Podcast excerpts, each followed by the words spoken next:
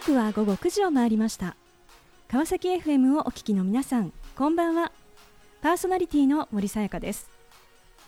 本日322回目となります。森さやかの Life is a Journey この番組では毎回さまざまな分野で活躍されている方をお迎えし人生を振り返っていただきます。前回は株式会社近鉄エクスプレス執行役員東南アジアオセアニア本部長谷康之さんにご出演いただきました。近鉄エクスプレスに入社し航空貨物業界へ。大阪で営業を経験し26歳でマレーシアへ赴任。言葉も価値観も全く異なる世界でお互いの違いを認め理解し合うことの大切さを学んだことが分岐点。東南アジアの成長と離れたからこそ見える日本の課題を肌で感じながらさらなる拡大に向けてグローバルに活躍する谷さん。進化と創造というメッセージをいただきました。今回も素敵なゲストをお迎えしお話を伺っていきたいと思います。この番組は人と技術の力で驚きあふれる世界を株式会社ワーワールドの提供でお送りします。さあそれでは本日のゲストをご紹介いたしましょう。株式会社 KMF 代表取締役会長小島博光さんです。小島さんよろしくお願いいたします。あよろしくどうぞお願いいたします。えー、さて本日はあの新オフィスで、えー、収録をさせて、はい、はい、いただいておりますが、えー、では小島さんあの現在どのようなご事業を展開されていらっしゃるのでしょうか？ぜひご紹介をお願いいたします。はいわかりました。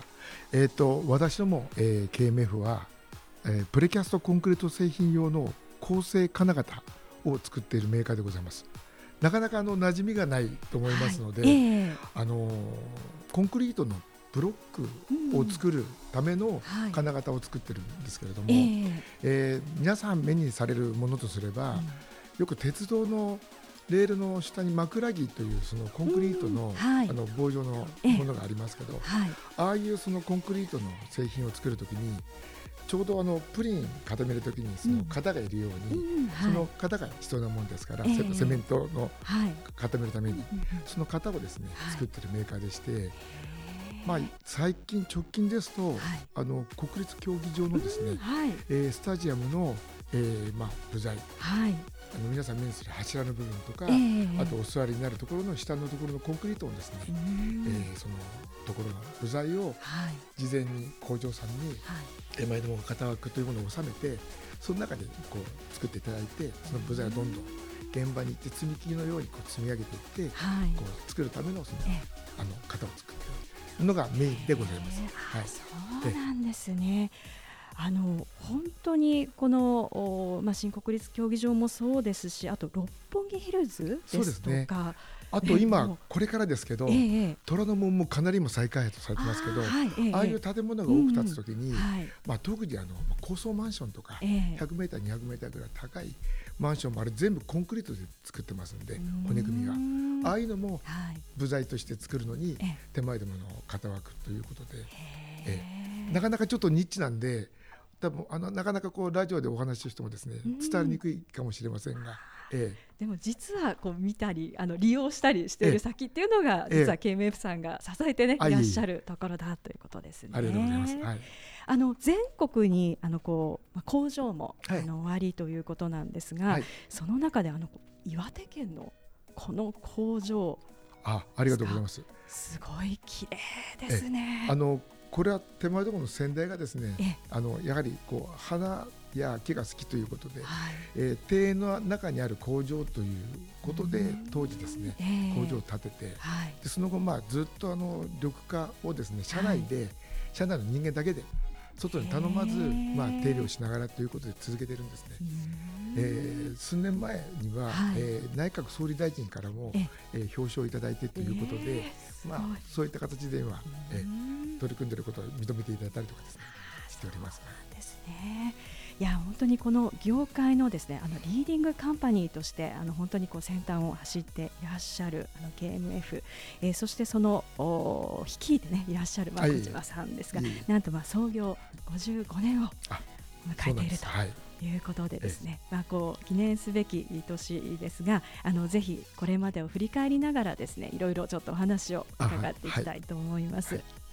い、であの小島さんはあのもともとですね、はい、あのどういったところからこのキャリアというのをスタートされているんでしょうか？はい、えっ、ー、とまあ私この会社に来る前というかですね、はい、実は私自体がまあ娘婿になるんですけど、前はですね、えー、全く畑違いのまあそれこそ学校卒業してからコンピューターあの当時オフィスコンピューター、まあ今言いませんけど、はい、オフィスコンピューターの販売会社に、えー、就職をして、えー、その中でですねまあ、ソリューション事業部なる、うん、まあ、コンピューターの販売会社なんですけどもその中で、えー、まあ、これから新たなサービスをもう作り込んで売りなさいという部署にまあ新人で配属をされて、うん、えー、まあ、そういう意味では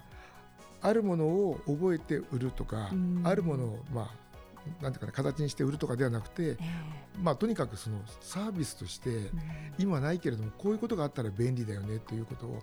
特に私が配属された金融のお客様で、はい、まあ、結構いろいろその要求がですね、まあ、最初の私あの新人では分かんないことばっかりでそういう中でまあとにかく分からないんで聞く。で聞いても分からないんでまあ社内に戻って、い、ろいろ先輩たちから聞いて、でも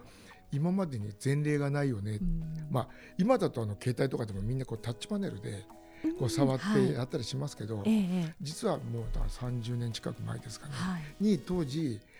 タッチパネルなるものをこれから展開するぞと、うん、でまあ見たことも聞いたこともないものを一応こういう組み込んでソフトも開発でもちゃんと動かない。でも一応もうそれは収める日にちが決まってるという中で、い。ろいろとまあその試行錯誤しながらということでいろいろやってきてですね、えー、まあ、そういうあの仕事をしてきたんですけど、まあ実はもうドラムチックなので結婚を機にですね、まあ、実はあの私田舎が秋田で、まあ、かなり、まあ、東京の人間なんでねその、あの嫁さんにもらって田舎に帰るということで本人まで説得をして、はい、まあ、田舎に帰って、まあ、そこからまあ頑張ろうやという、まあ、あのつもりでおったんですけど、はい、まあ、あの結婚の前にあの家内の父からですね、はい、急遽呼び出しされまして、い。やあ認めてのいただいてないのもあるしあこれちょっとしくじったかなと思ったら向こうからいや田舎に娘はやれないからとにかく結婚したいんだったら、うん、自分も商売やってるんで、それをちょっと手伝わないかと、まあ、それは東京にいなさいということで、まあ、それで今の KMF というそのまあ最初は説明聞いてもコンクリの型枠やって聞いてもピンとこなかったりもして、まあ、ただ正直言っても惚れたもの弱みでしょうかね。あのまあなんとかあの、まあ、仕事の方は、じゃあ分かりましたということで、今の会社に、まあ、勤めて、まあダメだったら、まあ、そんなこと言っちゃあれですけどね、まあ、先のことは分かりませんけど、まずはあの飛び込んで、まあ、あのやってみようというところで、今のあの会社に入った次第なんですね。はい。じゃあまあ20代後半からそのまあ30代にかけてですよね。えこう今のまあ会社に入ってということですが、さああまあ入社されてですね、一体その後どんな、えー、こう道のりになるか大変気になるところなんですけれども、あの後半引き続きお話を伺っていきたいと思います。はいはい、えー、さてここで、えー、ゲストの方の意外な一面を探ることを目的にこんな質問をさせていただきます。今小島さんが興味関心を持っていることを教えてください。えーとですね、今実はあの数年前にボートの免許を取りまして、うんはい、えー、っていうのも、まあ、実は仕事上さっきの型をやってるんですけど、はい、それ以外に船の部品を作ったりとかっていうことでちょっとこう展開があってお客さんと最初は横島の考えで、お客さんと話が、えー、あの船のあのエンジンの話なんで、はい、ちょっと話が合うかなということで最初は取ったんですね。えー、で最初はその興味というよりも、まず取ってみてこんな今してしてるんですよってお話から、ただ実際やっぱり乗ってみると、でこれ概要まで出れるっていうんで、うん。じゃあこれからね、まあ、乗ることもそうだけど、はい。ちょっといろんなところに自分の船でこう行けたらいいかなみたいなのはちょっとこう考えてはいます、い。いですね。いえいえ。なんかこうねオフィスちょっと外見るとなんかそあのそうなねあの船が出せますんでね。そうですよね。これもそれを思ってしたわけじゃないんですけど、はい。気がついたらあ、うん。そうだここから船が出せるねみたいな話でですね、えいいですえ、いえいねえ。ありがとうございます。さあそれではここで一曲お届けしましょう。バックストリートボーイズで I want it that way さ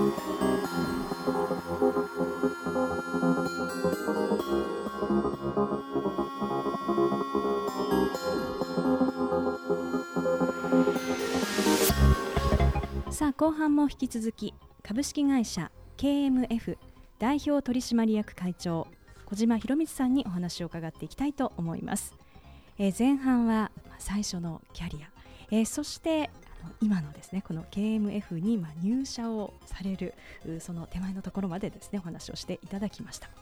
えーそして30代ですね、まあ、いよいよお今のこう会社でということなんですがこれまでそのこうコンピューターのこう業界にいらっしゃってあの全くこう違うこう世界にこう入るということになったと思うんですけれども当時のこう心境っていかがでしたか、えーそうですね。まああの無我夢中っていうかね、うん。あのやはりわからないことだらけで、はい。えーでしたんでね、まあ、今までの自分のこう積み重ねというのが、えーなかなかこう活かせないかなっていうのもあるし、まあ、あの青函板金というかあの本業のもとはやっぱり鉄を切ったり貼ったり青函板金がベースになるんではい。その職人の世界はどちらかと喋るでコミュニケーションというよりも、ええ。とにかく個が力をつけていって、うん。それでなんとかこう成り立ってそその組み合わせに成り立っていくみたいなところがあってですね。はい。なかなかその全くそういう意味でははい。いろいろこう真逆というか、ええ。というところで本当にその苦労しましたね。へーましてやあの会社にいるメンバーうもん。分からないのが分かってるので、そういう人は相手にしませんよね。はあ。だからまあ、はい最初は相手にされず、ええええ。どちらかというと、うん。もう、うん、なんだなこいつなみたいな中ででしたけど、うんまあその中で、まあ、何を言ってもね自分のやれることしかできないですから、はい。まあ、とにかくいろいろ聞いて回るというのが自分としてはねあの、まあ、得意だってこともあったので、うん。まあ、仕事上さっきの職人気質という部分では、ええ。仕事を取ってくる営業から設計もすべて一緒ではい。みんなやっぱり自分のお客にのことをとことんやる、うん。でそのためにってやっててもうその出来上がってるんでそれ以外はもう関係ないんですよね。うん。ただそこがずっと良ければいいんですけどはい。そこが厳しくなってくると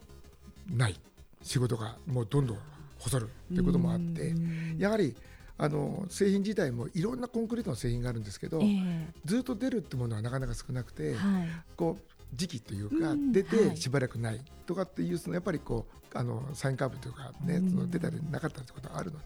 そういった中でまああの私はじゃあいろんなところのお話を聞いてねうん。まあ今まで行ってないところに行くしかないんでうん。で行って話を聞いてっていうと実は仕事がないんじゃなくてうちがやっぱり行けてないとか話を聞けてないというところがあったんですかね、うん。そこに気がついて、まあ、お話をしてで分からなくてもええ。戻れば、まあ、職人気質言いながらも物がねうん。あの仕事があるとそれは一生懸命やってくれますから、うんそういう意味ではこうなんとかな仕事分かんないなりに取ってきてもはい。最初すごい叱られましたけど、ええ。まあなんとかもう一生懸命やるしかないところでやってだんだんうん。その人間関係ができてきて、っっていうところですかね。でしながら、はい。まあ、あの自分で、ええ。ああいつはとにかく迂回の腕で仕事をとにかくあちこち取ってくるなというところを少し認めていただいて、はい。そこからですかね。へえ。でもそうした中でですねあのこう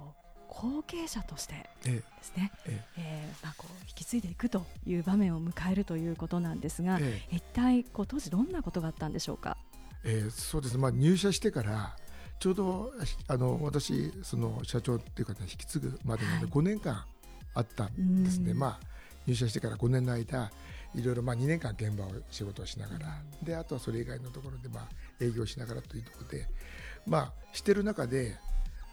あのどういうことかっていうと先代からね、うん。まあいろいろやっぱり教えをあのこうというか、ええ。あの逆に実のお親子じゃないから、はい。ある意味こう気も使っていただきながらでもこういろんなことをストレートにねこう腹の内を話していただいて、うん。だんだんそのキャッチボールができるようになってきて、ええ。で前はどちらかというと声はこうだからなこうだからなっていうことが、うん。これどう思うみたいなことで、いやこれどう考える？でいうことでどんどんそういう意味ではあー変わってきたかな、あとはやっぱりそのキャッチボールしてる中であーだいぶその先代が後になってねはい。こう求めてることにこう自分でもちょっとこう、あ相手からのやっぱりこう、ああるじゃないですか、はい。話したことに対すえるえそのリアクションというか、うん。という部分でああだいぶその良くなってきたというかね、うん。はい。まああのうなずいてくださるただ褒めてはなかなかね、うん。でないんですけど、ええ。そこのところでこうあうなずいてあそうか。じゃあそれやってみれば。でやってみればどんどん増えて、気がついたら、じゃあお前これ社長来年からなということで。それでですね、ええ。だからその覚悟というよりも、はいもうだんだんだんだんだから、うん。いきなりザブンじゃなくて、はい。それはだから私も先代にええ。少しずつ少しずつ、だそれは本当ありがたかったなと思いますけど、うんあの36歳ではい。社長に就任をされたとはい。いうことなんですが、はい。あの当時の会社のこう、まあ、状況ですとかこう取り巻く環境ってどういった感じだったんでしょうか？はい、あのそこまでは僕もですね実はぬるま湯に使ってたんですね。ただお恥ずかしい話。私が社長になった時にそこからあの会社が今までないぐらいの業績の悪さになったんですね。まあ最終的には2年間でその大きな赤字というのは止まったんですがええ。実は当時まあその前まではまあバブルがあってはい。その後建設事業ってかなりやっぱり続いてたんですね。ええ。ただ建設というのは良くなるのも3年は遅れる悪くなるのも3年遅れる。だから周りの市況がすっごくどんどんどんどん悪くなっていく中はい。まだうん。良かったんですけど、はいええ。バトンタッチしました、その時にちょうど建物が冷え込んでというのとあと、まあ、手前飛ばすの55年前にはい。ビルの外壁のええ。そのコンクリートの壁を作る型枠を主に始めた会社で、それがちょうど私が社長になった時に全くゼロになっちゃったんですね。でそれまで、まあ、全体の3分の1以上やってるものが一気になくなると、なかなかその、えー状況というのがですね、ただでさえ市況が厳しくて全体下がってる上に、まあ、主力でやってるものがなくなるというのが、もうお先真っ暗ですよね。まあ、正直言って、ああ生きた心地しないっていうか、もうその時の23年のことは僕もよく覚えてないです。でえまあ本当にもうねもうどうしようか。もう真っ暗な中で、うん。その時はもういろんな人のお話聞いててもそこと自分のこうなんていうかしようとすることがつながらなかったりしたもんですから、まあ本当苦しかったですね。えそこからこうどうやってですね、ええ。こう立ち直っていかれたんでしょうか？えあのやはりこういう状況のところについてもしくは市況としてねマンションとかこれから出るようにな今はもう 100m200m の高い高層マンションなんて今かなりありますけど当時はまあ560メーターぐらいが関の山でそれもだから新しくそのコンクリートの技術が変わって、うん高いものを建てられるようになった。はい。でそれが出るよということで、そっちの方を積極的に、まあ、直接あんまりゼネコンさんに行くこともなかったんですけど、ええ。実はゼネコンさんに行って、はい。い、ろいろご情報いただいたりとか直接受けたりとかということで、それで、まあ、それもまた販路を変えて、そしたら、まあ、今のようにかなりその高層マンションというのが建つようになって、うん。その仕事でもともとそのカーテンボールという建築の仕事をやってた人間をそっちに生かせたってことがその建築の図面を読めるっていうことがですね、ものがちょっと変わってもはい。最初はやっぱり難儀しましたね。うん。あの同じようだけど、ええ。もうみんなちょっとしたことがやっぱり分かんなくて、悪い上に大きく損失を出すみたいな状況ではあったんですけど、うん。そこからやっぱり切り替わってきたっていうのはそこからですかね。ですか。えええでもこう南極を乗り切って、ええ。そしてこう、まあ、今ですね国内だけではなくてあの、まあ、インドネシアというですね、ええ。あのそこにもこう市場を広げてえいらっしゃるとい。いうことなんですが、えいろいろとですねこの事業を広げてこういくという中で、はい。どんなことをこう大切にされていらっしゃるんでしょうか？まあ私ももともとやっぱりそのさっきの言った聞いて回るということ、はい。その人付き合いというか、ええ。という部分が大事うんかなと思ってます。はい、でその中で、えー実はあの友友人からねそのインドネシアの方で、当時2003年国交樹立55周年のイベントがあるんでそれにちょっと付き合いで参加してくれないかと。うん。でそれに実は付き合い付き合いだったんですね。はい。その海外展開どうとかっていうことではなくて、うんそれにあの参加をさせていただいてはい。でその時にまあインドネシアのねそれこそこれから先の成長性とかっていうのも肌で感じて、ああこういうところとお付き合いなりね、うん。向こうに行って仕事するか逆にね何かということでなるといいなっていうのはうっすら思ってたんですけど、はい。その後実はあのそのご縁から人材をね向こうの方からその、まあ、自主性をうん受け入れないかということで、はい。それの受け入れを始めて、うん。でそこでお、まあ、実際の人間のやり取りやり取りというか仕事のやりやり取りが始まってきた中でやはり向こうの人間も優秀なんで、うん。どんどんどんどんあの向こうから今はい。来てもらって、ええ。それで今そのインドネシアの方のうん。展開の方は最初はそのちょっとした仕事ができるやと思ったんですけど、ええ。あのその人たちが戻ってもできる仕事ができるようにということで向こうにも会社を作ってということで、うーん。さあ、えーこの番組ではゲストの皆さんに必ずお聞きしている質問があります、えー小島さんにもお伺いさせていただきます。これから自分の夢を実現しようと考えている方々へ背中を押すメッセージをお願いいたします。はい。えー、と自分のやってきたことしか、えーあのお話ができないんですけど、えーとにかく私も自分の夢なり思うことっていうのを人に話すようにしてます。でやはりいろいろ自分の思っていることなりとにかく夢ですね、というのを話してるとやはり心あるというか人なりあとはそのことに共感してくださる方がやはりそれをずっとこうあの心に思ってくださっててね。あのいろんなところであったことが「いや小島君こういう話があったよ」とか、こういうのがこの前あなたが言ってたことなんじゃないのとかこれ役に立つんじゃないのということでいろいろそういう意味でそのお話をいただいてねというのがあるのでできればやっぱり自分の思うことなり考えることをいろんな人にこうお話をねうん。絶えずするっていうのもはい。僕大事かなって思います。はい、い素敵なメッセージをありがとうございました。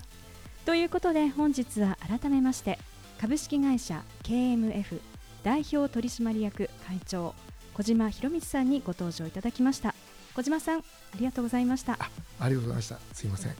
さあそれでは最後にもう一曲お届けしましょう。エリック・ナムで「ロスト・オン・ミー」